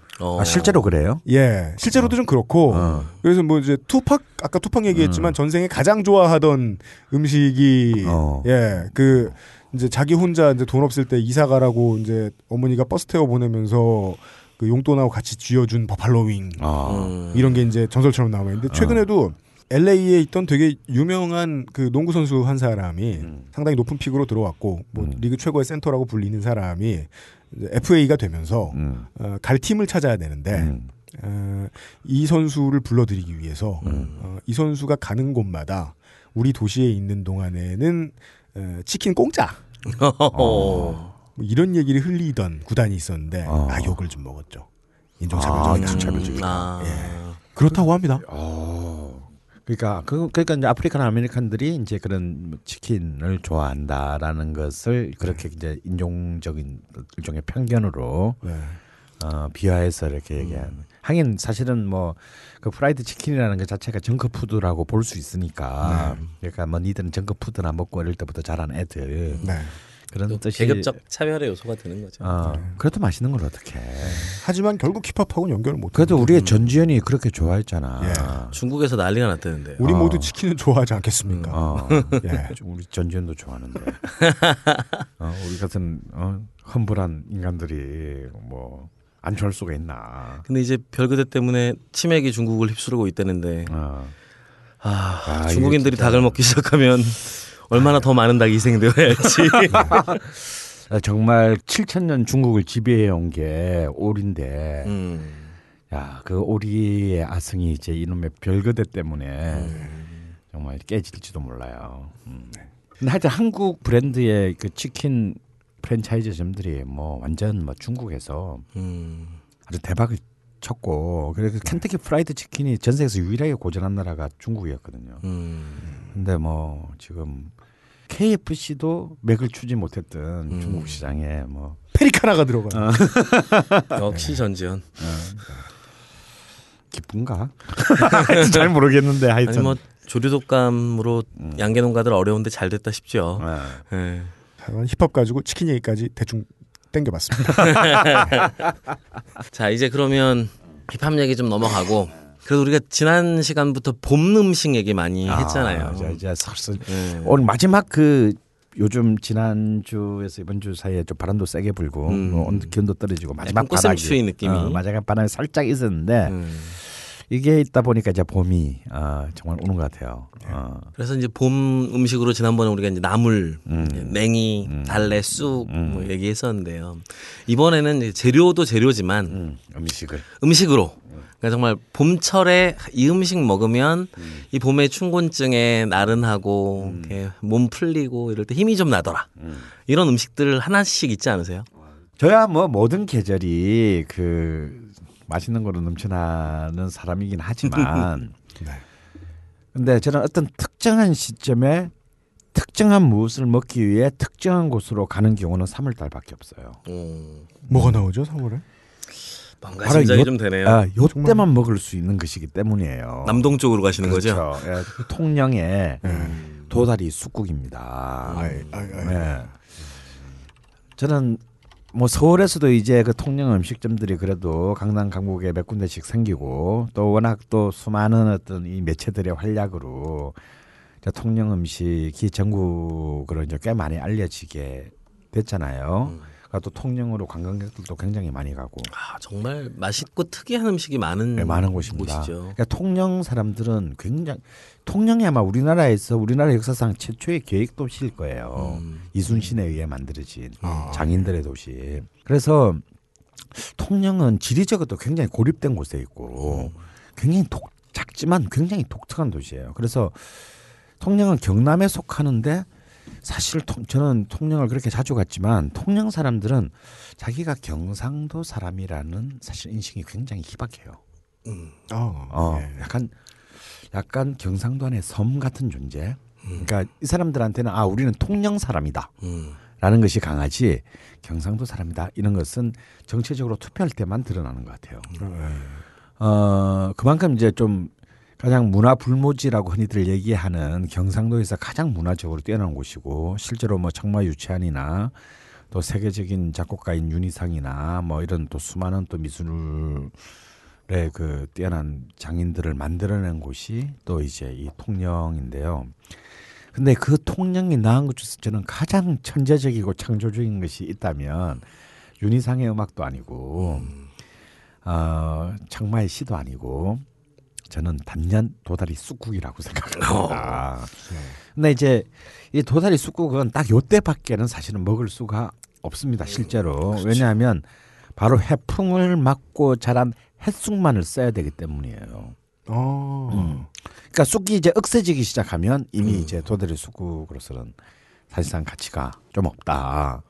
그래서 딱 요때쯤 이 3월 한 10일에서 한 25일 사이 정도 요때는 그냥 저는 갑니다. 통영으로 가서 일단 도착하자마자 도다리 쑥국을 한 그릇 서울시장에서 먹고 언제나 어디 가시면 음식을 먹고 시작하시는군요. 그럼요. 그럼 먹자고 가는 건데 저는 풍경, 유적, 박물관 좋아하지 않습니다. 그걸 먹고 나오면 바로 앞이 바다거든요. 한산도가 저 멀리 보이는 그 남쪽의 바다를 딱 보는 순간 이제 봄이 왔구나. 봄이 밀려오고 있구나, 서남 쪽에서. 그리고 또 이 봄에도 내가 살아남았구나를 처음으로 느끼는 거죠. 그래서 사실은 뭐 도다리 쑥국이라고 하는 것은 뭐 통영에도 도다리 쑥국하는 집이 얼마나 많겠어요. 그런데 정말 집집마다 맛이 다 달라요. 그렇죠. 그거 굉장히 간단한 음식인데 어찌 보면 굉장히 간단한 음식인데 사실은 굉장히 맛을 내기가 어려운. 저도 서울에서도 사실 많이 시도를 해봤어요. 근데 정말 제대로 그 맛을 한 번도 낸 적이 없고 또 통영에서도 수많은 집에 가서 먹었는데 또 그렇게 다 만족스럽지는 또 않은 음식이 딱 이 3월 초중순에 이 도다리 쑥국이 아닌가 그런 생각이 들어서 저는 난연코 이 계절의 음식 하면은 도다리 쑥국이다라고 저는 꼽고 싶습니다. 근데 그 쑥국이라는 음식은 사실 이제 전국에 다 있는 다 음식이잖아요. 예, 근데 어떻게 그 도다리하고 그렇죠. 헷갈리면 네. 처음 만났을 때는요 네. 좀 기괴스러웠어요. 기괴스러웠죠. 근데 바로 또 이 도다리라는 게 이제 이른바 그 봄 도다리, 겨울 광어라고 혹은 뭐 봄 도다리, 뭐 가을 전어 뭐 이런 말도 있고요. 이 도다리라고 부르는 사실 일본에서는 도다리가 굉장히 광어에 비해서 하급으로 그렇죠. 천대받는 어떤 그런 생선인데 한국인들은 도다리를 굉장히 또 뭐 동쪽이든 남쪽이든 서쪽이든 굉장히 다 좋아하는 굉장히 선호인데 사실 이 도다리도 종류가 굉장히 사실 많습니다. 굉장히 족보가 다 다르고 다 많은 생선 중에 하나인데 근데 그중에서 해필 이 봄의 도다리를 바로 이 쑥과 매치업을 시켰다라는 것이 정말 통영 사람들의 정말 탁월한 감각을 보여주는 거죠. 어떻게 생선과 쑥이 만나서 진짜 봄의 향과 맛을 자아낼 수 있는지를 아 이거는 정말 기적의 만남이다라는 느낌을 절로 들게 하는 음식이죠. 전라도 쪽에서는 조갯살을 넣고 쑥을 굉장히 많이 넣고 된장 간도기는 진하게 해서 끓이는 쑥국을 많이 먹는데 된장 간도살이 굉장히 연하잖아요. 굉장히 쑥의 푸른 빛이 느껴질 정도로 간이 연하고 그 국물 맛에 정말 봄의 음이 이렇게 물씬 나는 느낌이 싹 있어서 저도 참 좋아하는데요. 근데 그 전라도 얘기를 하니까 또 저도 두 번에 한 번쯤은 통영에 갔다 서울 올라올 때는 전라도를 통해서 올라옵니다. 왜냐? 또 전라도의 쑥국을 먹기 위해서죠. 네. 근데 제가 잘 가는 쑥국집은 정읍에 있는데 근데 이 정읍의 쑥국집은 사실사철해요. 예, 근데 정읍에 있는데 식당 이름은 충남식당이에요. 충남댁이 하시기 때문에 지금 이제 예, 연세가 아마 8순의 중반쯤 들으셨을 텐데 조그만한 집에 할머니가 하시는데 아, 충남에서 정읍으로 시리 오셔가지고 이제 계속 거기서 이렇게 하시는데 딱 보면요 정말 한 50대 후반이나 60대 초반같이 느껴지세요. 아마 쑥과 함께 1년을 보내셨기 때문에 그런 게 아닌가. 근데 사실 뭐 이 집은 뭐 조미료도 듬뿍 쓰고 네. 그런 집인데 그 쑥국이 갖고 있는 정말 그 정말 전통적인 의미에서의 질박함이 너무나 당당하게 표현된 집이어서 그 가격도 그리 비싸지 않고 너무너무 제가 사랑하는 집이에요. 근데 제가 국에다가 밥을 말아 먹는 걸 굉장히 싫어하는 여자가 있었거든요. 그래서 이렇게 나는 국밥을 좋아하니까 국밥집 가면 이 사람은 안 먹었어요. 그런데 이 친구가 입이 짧은 사람은 아닌데 국에 밥 말아 먹는 걸 너무 싫어했는데 그 집에서는 그걸 먹더라고요. 너무 너무 맛있다. 사실 쑥국을 진하게 끓이면 좀 국 같지 않은 느낌이 있죠. 약간 밥을 말았을 때 죽같이 드는 그런 것도 그런 있고요. 그래서 이제 이 정읍에 있는 쑥국집 같은 경우는 이제 1년을 하는 경우가 요때 쑥을 왕창 1년치를 해가지고 말리고 말려서 냉동을 합니다. 그래가지고 이제 그걸 갖다 계속 쓰는데 역시 아무래도 맛은 이제 딱 봄에 갔을 때가 제일 맛있겠죠.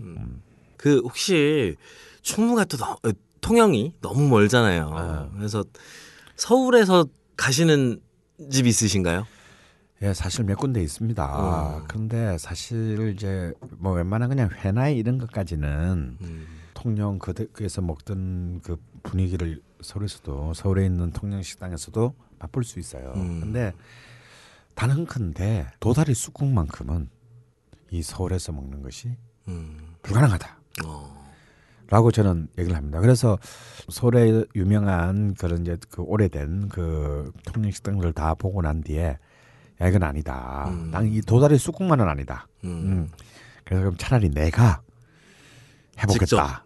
해서 또 노량진시장에 가서 살아있는 싱싱한 도다리를 사와 가지고 뭐 지랄 발광 집에서 했는데도 그 아 이건 또 아니야. 역시 이거는 정말 이때 딱 그곳에 가서 그곳에 가서 이곳에 가서 먹어야만 되는 맛이구나. 그래서 돈이 들더라도 차를 타고 가자. 라고 한 3년쯤 전에 결론을 내리고 다시는 집에서 해먹지 않습니다. 저는 사실 오늘 제가 갑자기 와서 이렇게 MC를 하게 될 거라고는 생각도 못하고 그 어제 네. 그 서초동의 산호라는 음식점에 가서 거기서 도다리쑥국을 먹었거든요. 네. 저는 이제 그 집을 주로 갑니다. 다동의 충무집도 뭐 맛있긴 한데, 근데 이 산호식당이 그나마 좀 충무 같은 느낌이 좀 나서 가긴 하는데 그 말씀이 딱 맞는 것 같아요. 역시 딱 그곳에 가서 이때 먹어야 되는 음식인 것 같아요. 그리고 이때 보는 여름의 통영 바다는요, 평범합니다. 겨울에 보는 통영 바다는 굉장히 미학적이긴 한데 꽉 차는 어떤 흥분감은 없어요. 그런데 이 봄에 봄이 막 상륙하는 봄에 보는 통영의 바다는요. 진짜 정말 사람을 살아있게 만드는 힘이 있습니다. 그래서 도다리쑥국과 덤으로 통영의 앞바다, 동양의 베니스라고 불리는 통영의 앞바다까지를 맛보는 비용으로는 그 비용은 아깝지 않다. 그리고 이 그 도다리와 광어가 예전에 그 김문 선생이 쓰신 글에 보면 그 좌광우도 뭐 이런 얘기가 다 맞지 않더라. 맞기도 하고 틀리기도 한다. 네, 맞기도 하고 틀리기도 해서 실제로 어부들이 이제 광어와 도다리를 구별하는 방법은 엄지손가락을 입에 들이밀었을 때 이빨이 강하게 있으면 광어. 없으면 도다리 뭐 이렇게 구별을 한다고 하더라고요. 이빨로 구별하죠. 그러니까 아마추어들은 봐서 구별해 사실은 힘듭니다. 어쨌거나 도다리 새꼬시회도 한 접시 썰어놓고 도다리 쑥국에 통영 바다까지 있으면 정말 봄 같겠네요. 제가 작년 딱 이맘때에 우리 한번 게스트로 나오셨던 이영국 선생님과 최소영 선생과 같이 평일을 갔었어요. 3월 한 10일쯤 됐나 봅니다. 영국 쌤 학교 쌩까고 나 그냥 통영 가니까 학교 나와 그러고 이제 갔었는데 정말 딱 이 계절에 그 도다리 쑥국은 처음 드신 거예요. 딱 제가 이제 가는 집이 딱 한 군데 있어요. 나중에 이 집에 가를 때 소개해드리겠습니다. 이걸 딱 드시더니 이영국 선생님이 딱 1년 전 이맘때 그런 말씀을 했어요. 내가 이때까지 먹어본 국물 중에서 정말 청초하고 기족적이다. 아마 이 이상의 기족적인 좋은 뜻으로 기족적인 국은 앞으로 먹어볼 것 같지가 않다. 그런 말을 했는데 나는 뭐 하도 많이 먹은데도 그런 느낌을 못 받았는데 난 그냥 맛있다 뭐 이거였는데 참 그 말이 지금 막 생각이 났네요. 우리 그럼 장훈 씨는 이 봄에 딱 생각나는 또 이렇게 아까 뭐 봄도다리 뭐 가을 전어 이런 얘기 하셨잖아요. 또 이제 비슷한 바다에서 나는 것 중에 그 봄쭈꾸미, 가을 낙지 이렇게 얘기하는 쭈꾸미가 있는 것 같아요. 이게 이제 UFC냐 뭐 이거냐 이제 좀 다르지 이 견지당이. 근데 이 봄쭈꾸미 죽이죠. 그렇죠. 쭈꾸미. 근데 지금은 아직까지 좀 쭈꾸미가 좀 아직 제철인 조금 이르지 않나요? 네, 그러니까 이게 제철을 사람마다 좀 보는 느낌이 다른 것 같아요. 그러니까 알이 좀 꽉 차고 알찬 거 좋아해요. 네, 그랬을 때가 제철이라고 느끼시는 분들도 있고 이제 어떤 분들은 살을 좋아하시는 분들은 살을 좋아하시는 분들은 알을 만든다는 건 이제 엄마의 몸이 이미 뺄 거 다 빼주고 난 다음이기 때문에 살 알 나오기 직전이 탱탱한 제일 맛있는 데다. 네, 그래서 이 방송 이때쯤 되면 이렇게 잔인한 얘기 나오더라고요. 그래서 이 초봄이 쭈꾸미의 제철이라고 여기는 사람들도 많은 것 같아요. 일리가 있네요. 네. 근데 저는 이제 쭈꾸미도 그렇고 그 조금 전에 말씀하신 도다리 쑥국도 그렇고 알 없으면 안 사거든 쭈꾸미를. 그러시구나. 이 음식들을 먹을 때 봄에 빼놓지 않은 음식이 하나 더 있는 것 같아요. 봄동. 네. 그러니까 쭈꾸미도 이렇게 샤브샤브로 봄에 또 조개 얼마나 맛있어요. 조개로 다시를 확 내서 그 위에 이제 버섯도 넣고 뭐 봄동도 이렇게 올리고 거기에다가 이제 샤브샤브를 해서 쭈꾸미를 먹기도 하잖아요. 그리고 또 저는 도다리 쑥국에 봄동 무침이 빠지면 이것도 또 아닌 것 같아요. 이게 또 결코 주연은 들을 수 없으면서 그렇죠. 이 또 이 봄에 이 진객들을 맞이하는데 봄동이 꼭 있네요. 그러고 보니까. 네. 근데 이 배추가 불리는 이름들이 참 다양하잖아요. 그러니까 배추라고 불리다가 그 가을에 배추를 한번 거두고 나면 늦가을에 심어서 이제 웃자라는 이제 배추들 얼갈이라고 하고 그리고 이제 이 배추 중에서 늦도록 그냥 놔둬서 이제 봄에 알이 차지 않고 이렇게 옆으로 퍼져버림 그런 배추들을 이제 봄동이라고 하는데 이 봄동이 가지고 있는 질감은 사실 이렇게 다른 배추들과 비교할 수가 없기 때문에 그래서 그 느낌을 딱 입에서 씹히는 순간 그친 힙합 같은 느낌. 그렇죠. 왠지 억지같이긴 하지만 아스팔트의 정글에서 살아남은 자들의 그 느낌. 그 생명력이 봄동에 있는 것 같아요. 그래서 봄동과 쭈꾸미. 절대 영원히 발효되거나 성숙하지는 않아. 네. 그럼 맛없어. 그렇죠.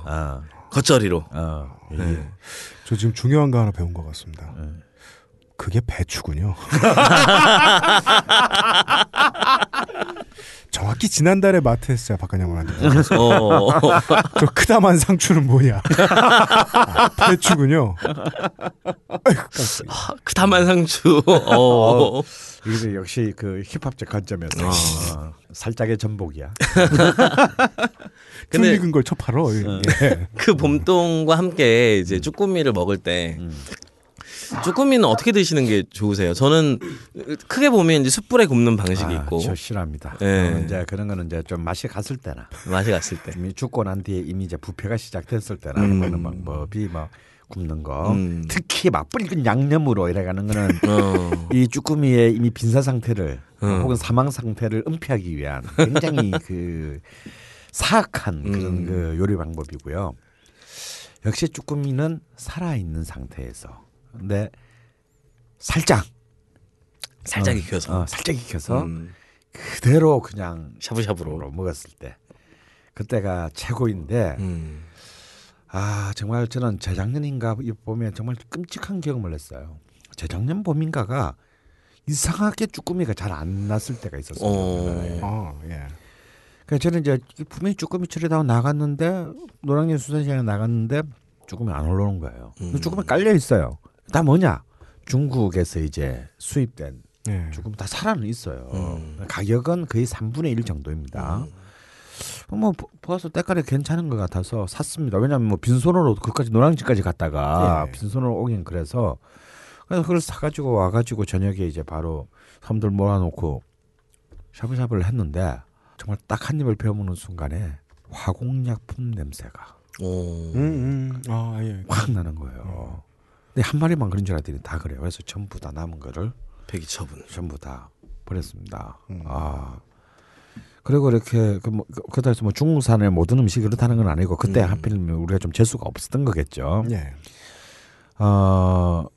근데 맛도 좀 사실은 멀쩡할 때도 맛이 좀 이 중국의 그 쭈꾸미랑 우리 서해안의 쭈꾸미랑은 맛이 너무 달라요. 색깔도 조금 자세히 보면 다르고. 그래서 정말 이 쭈꾸미가 우리한테 언제까지 축복이 돼줄 것인가. 이렇게 오염되고 개펄은 사라지고 유조수는 잊을만 하면 한 번씩 엎어지고. 그러면 우리는 계속 저 중국산 쭈꾸미를 이제는 먹어야 되는 이제 그런 날이 곧 내 생애 안에 오겠다라는 생각을 그런 살뜰리는 생각을 하면서 먹는 쭈꾸미. 정말 이 봄의 쭈꾸미죠. 갑자기 그 레이첼 카슨의 침묵의 봄이 생각이 나면서 봄이 와도 새소리를 들을 수 없는 침묵의 봄처럼 봄이 와도 쭈꾸미를 먹을 수 없는 혓바닥을 잃어버린 봄이 올지도 모르겠네요. 네, 쭈꾸미와 봄도. 그럼 우리 UMC는? 제가 왠지 이상한 말이 나올 것 같아. 네. 봄동이 배추인지도 모르고 쭈꾸미를 멀리서 보면 미더덕인 줄 아는 제가 터지면 뜨겁겠네 이런 생각을 하고. 봉은식에 대해서 뭘 하겠습니까? 저는 다시 아까 못한 밀면 얘기를 좀 해야 되겠습니다. 제가 아, 사시사철 빼놓지 않고 가자 그러면 무조건 좋아하고 누가 얘기 안 해도 혼자 가끔 기어가서 꼭 먹는 게 음식이 두 가지인데 하나가 밀면이고 나머지 하나가 아이스크림이 되게 많이 들어간 팥빙수입니다. 아이스크림이 많이 들어간 팥빙수? 예. 아. 그 맛이 공통점이 있습니다. 엄청나게 천박합니다. 아주 쉬운 맛이죠. 내려가면 공연을 하러 부산에 가면 아까도 말씀드렸다시피 기대하는 건 그거밖에 없습니다. 아. 오늘 낮엔 어디 밀면, 오늘 저녁에는 어디 돼지국밥, 그게 답니다. 근데 사람들하고 이제 거기 있는 프로모터들하고 공연진하고 이제 같이 술을 먹게 되면 그런 걸 못 먹습니다. 어. 손님이 왔으니까요. 아, 그렇지. 그 부산 사람들 자기들은 멜머리 깎을 때 네. 말하죠. 아. 그래서 대접받는 것 중에 반가운 건 시원소주밖에 없습니다. 아. 맛있다고 먹으면 다 서울에서 먹던 것보다 조금 이상하거든요. 나 이해해 그 말을. 예. 그리고 또 나이 먹고 체력이 이제 물론 뭐 37이 그런 말 할 건 아닙니다만은 체력이 안 좋아지다 보니까 부산 소주 많이 들어가면 다음날 숙취도 있습니다. 숙취가 있을 때는 좋아하는 음식을 먹어야 됩니다. 그래서 저는 그렇게 믿거든요. 아, 맞아요. 그럼 저는 기대합니다. 그럼 이제 가장 소박한 프로모터가 그냥 밀면 드실래요? 가슴이 뛰죠. 아... 그러면 옆에 이제 후배들 꼬마들이 그런 회방을 놓습니다. 오빠 손님이 왔는데 무슨 밀면이에요? 그리고 꼭 겨울에는 그런 말을 붙입니다. 겨울에 하는 집도 없다고. 왜 없어? 많은데. 그럼 저는 귀가 확 뜨. 진짜? 겨울에 안 와야지 어떻게 하면 좋아?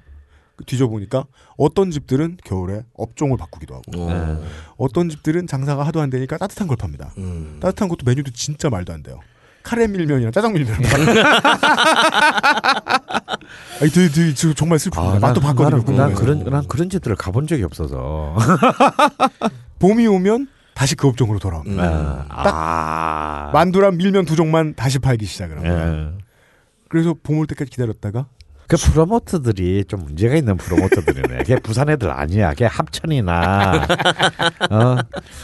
어디 하만의 소 애들인가요? 봄에 날씨가 풀려서 먹을 수 있던 밀면. 예. 수영구청 사거리에 들어갑니다. 바닷가에 가까운 데 중에서 그나마 유일하게 관광지가 아닌 쪽입니다. 그쪽이 맞아요. 비치 아파트 있고. 천진들이 많이 있다는 건 학원의 개수나 교회의 개수로 알 수 있죠. 그런 이제 동네 사람 동네입니다. 그쪽에 제가 자주 가는 곳인 여기는 원래 상호가 막 나오더만요.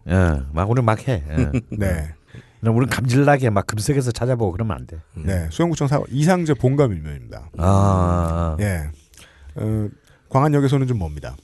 그러니까 거기가 좀 진짜 부산이 지금 꽤 사는 동네예요. 네. 그럼요. 거기서 먹고 나와서 10분 걸어가면 예 광안리 바닷가죠. 예 대한민국의 유일한 비치뷰를 가지고 있는 김밥 천국이 나오는 그쪽 비치뷰의 김밥 천국. 거기 장사가 얼마 안 되는지 우와. 아줌마들은 얼굴에 열패 의식이 가득해요. 비치뷰인데. 그래서 저는 밀면이 가장 만족스러웠던 계절을 굳이 따지자면 저는 봄이었거든요. 네. 겨울 때 제가 좋아하는 집들은 몇 군데 기다려야 됐습니다. 그 똑같은 걸 파는데. 근데 그럼 아이스크림에 그 저기 빙수는 아 그것도 알려드려야죠. 대한민국에서 최초로 그 푸드코트를 성업시켰던 곳이 언젠가는 흔들려서 무너질 강변역의 테크노마트입니다. 어. 예, 거기 지하에 처음으로 사시사철하는 그 유치한 바가지 팥빙수가 나왔거든요. 예. 그거하고 똑같은 정도 수준의 재료를 집어넣고 어디 압구정 현대백화점에서 먹으려고 그러면 몇만 원이 나갈 겁니다. 네. 7,000원 내고 혼자 먹으면 아무리 더운 날에도 감기 걸려 나오죠. 겨울에 가는 게 너무 행복하거든요. 아, 그건 진짜 사실사실 하는구나. 예, 일단 아줌마도 좋아합니다. 예, 열성적으로 자꾸 오는 이놈이 겨울에 자꾸 와주니까 손님도 없는데. 그리고 겨울에는 어차피 하우스에서 난 과일들을 늘 받아오기 때문에 더 많이 넣어주죠. 손님이 이제 많이 안 올 때는. 예. 그 지하의 이름이 뭔데요? 거기는 주인이 가끔 바뀝니다. 아 주인. 예. 그게 이상합니다. 겨울에 왜 수치가 안 맞는지. 저는 서울에 밀면 안 파는 것처럼 이해가 안 됩니다. 왜냐하면 밀면도 전쟁 때 겨울 음식이지 않습니까? 그렇죠. 예. 팥빙수. 네. 아, 팥빙수 얘기하면 오래 할까 봐. 부산에도 그 아까 말한 그 동네 그 수영구청 사거리에서 조금만 더 가면 좀 네. 안으로 조금만 더 들어가면 용호동이라는 데가 있는데 네. 거기 아주 유명한 팥빙수 집이 있어요. 아 정말요? 네, 사시사철하는 2,000원짜리 팥빙수인데요. 예. 그 이기대라는 곳인데요. 네. 그 무슨 뭐 누각이 있는 이기대라는 예. 대학이 아니고요. 예. 그 동네에 있는 굉장히 근데 이름 나도 생각이 나요. 왜냐하면 간판이 없었던 것 같아요. 근데 예. 사람이 쭉 줄 서 있어요. 그냥. 아 예. 그 가장 싸구려. 네. 우리 옛날에 정말 힘들었을 때 먹었던 바로 그 팥빙수의 느낌이 나는 그 전통의 소박함이 거의 유일하게 전국적으로 보존된 곳이 아마 저는 이 집이 아닌가 싶어요. 다음에 부산 공연 가시면 꼭 거기 네. 한번. 아, 네. 청취자 여러분들께 당부드립니다. 네. 할매 팥빙수. 아 할매 팥빙수. 아 예. 네. 적어놓겠습니다. 네. 아 진짜 저 청취자 여러분 꼭 이것만 기억해 주십시오. 개금 골목 시장이랑 서면 국밥 골목은 일본인 관광객을 위한 곳입니다. 일본인 관광객이 되지 마시고요. 부산 동네 사람이 돼 보시기를 권합니다. 그 언젠가 한번 그런 얘기 했었지만요. A급 레스토랑이나 A급 음식점들은 전국에서 오는 보편적 입맛을 충족시켜야 하기 때문에 그 지역의 로컬리티를 잃어버리는 경우들이 훨씬 많은 것 같아요. 맞아요. 예. 그래서 정말 말씀하신 대로 그 지역 사람들이 외지인한테 이런 걸 대접해도 되나? 이런 생각이 들어서 차마 데리고 가지 않는 집들을 찾아가 보면 정말 그 지역의 느낌들을, 맛들을 맛볼 수 있는. 부산대 쪽문 앞에 기가 막힌 망해가는 집이 있습니다. 아니 절대 안 말하는데 이거 그분 저 귀찮으면 장사 안 하실 주문이 많아 안 해 은퇴하실 것 같아서. 예, 아이고 깠네. 정말 맛있습니다. 뭐 파는 집인데? 밀면만 팔죠. 밀면만. 제가 말씀드린. 그 나 모르는 집인 것 같은데. 겨울에 짜장 밀면 파는. 네. 전혀 자신감이 없으시고요. 네. 이름은 혹시 알 수 있나요? 추나추동. 아 추나추동. 추나추동은 원래 있는 프랜차이즈인데 그 프랜차이즈가 아닙니다. 아 그냥 이름만 추나추동. 네. 부산대학교 정문 후문. 쪽문입니다. 쪽문. 네. 내가 부산대학교 사범대학 부속고등학교 나온 사람이거든요. 아 사대부고 나오셨습니까? 예. 근데 정문과 후문을 하는데 쪽문이 되는데 정말 쪽문이 졸업하고 30년 만에 처음 듣는다. 제가 알기로 쭉 걸어 내려가면 그게 명륜역이었나 1호선의 지하철역. 잠시만요. 뭐 하여튼 부산대 쪽문에 있는 추나추동. 오케이. 우리 UMC가 그런데 나도 못 가본데요. 네. 한번 부산 가면은 내가 꼭 한번. 꼭 디비스라도 찾아보도록 하겠습니다. 네, 제발 너무 많이 가지 마십시오.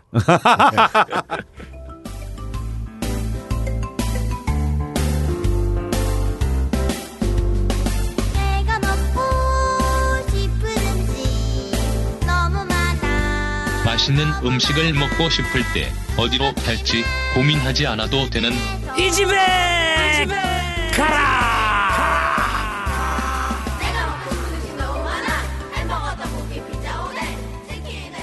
자, 그러면 이제 마무리를 해봐야죠. 우리의 마무리는 언제나 이 집에 가라. 네.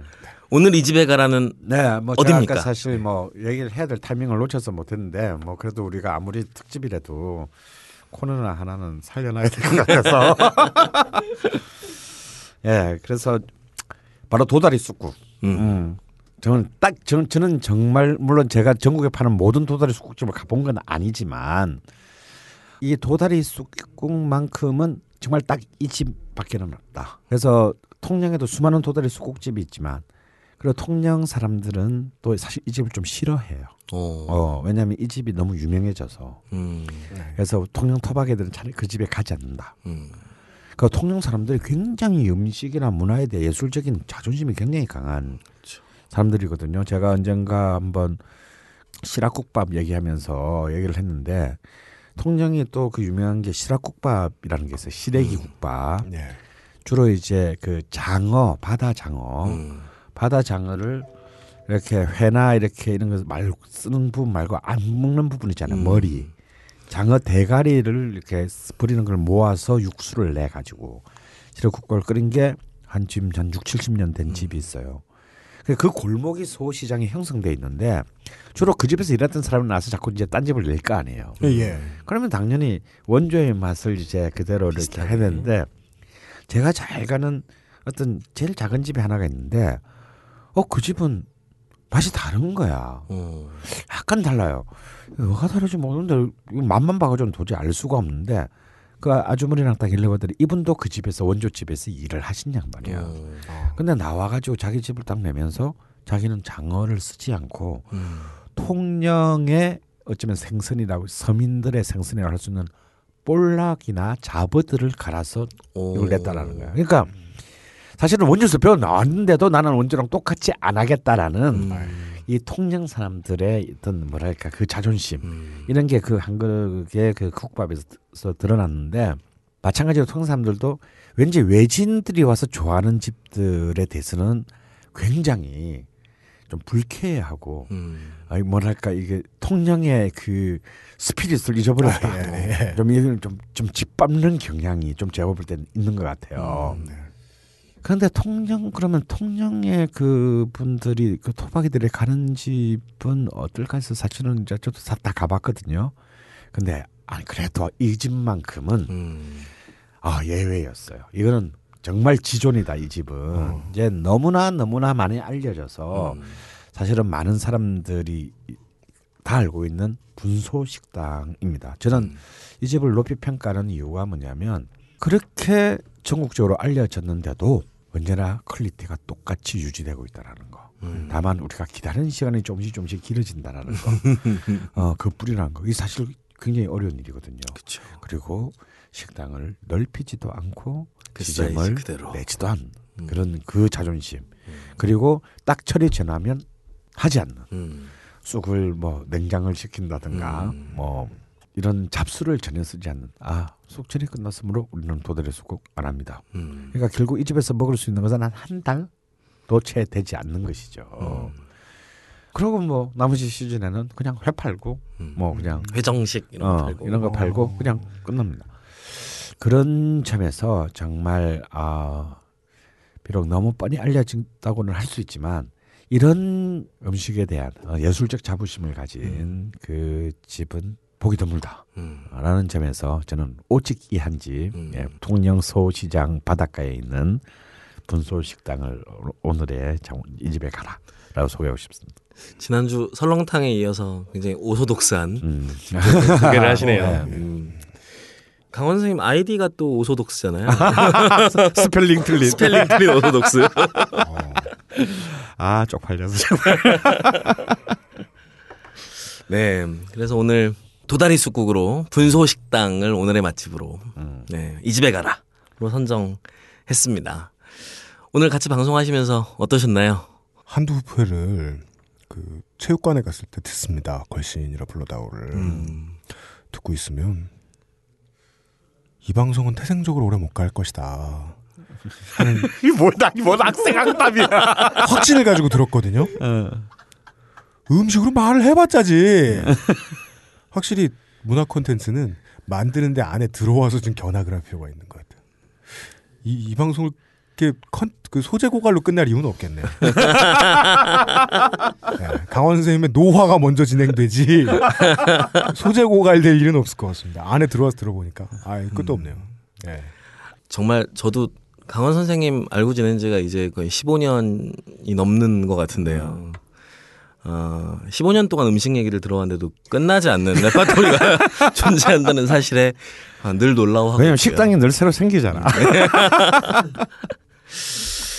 예, 그러면 오늘도 이제 봄 기운과 함께 도다리 쑥국 먹으러 충무도 한번 통영이죠. 충무라 가면 안 돼요. 아닙니다. 예. 네. 통영도 한번 꼭 가보시고 그리고 또 봄쭈꾸미 그러니까 이제 돌아오는 철이니까. 원하시는 철에 잘 선택해서 쭈꾸미도 하나 맛보시고 그런 맛있는 봄이 되셨으면 좋겠습니다. 예, 오늘 방송 여기서 마치겠습니다. 수고하셨습니다. 감사합니다.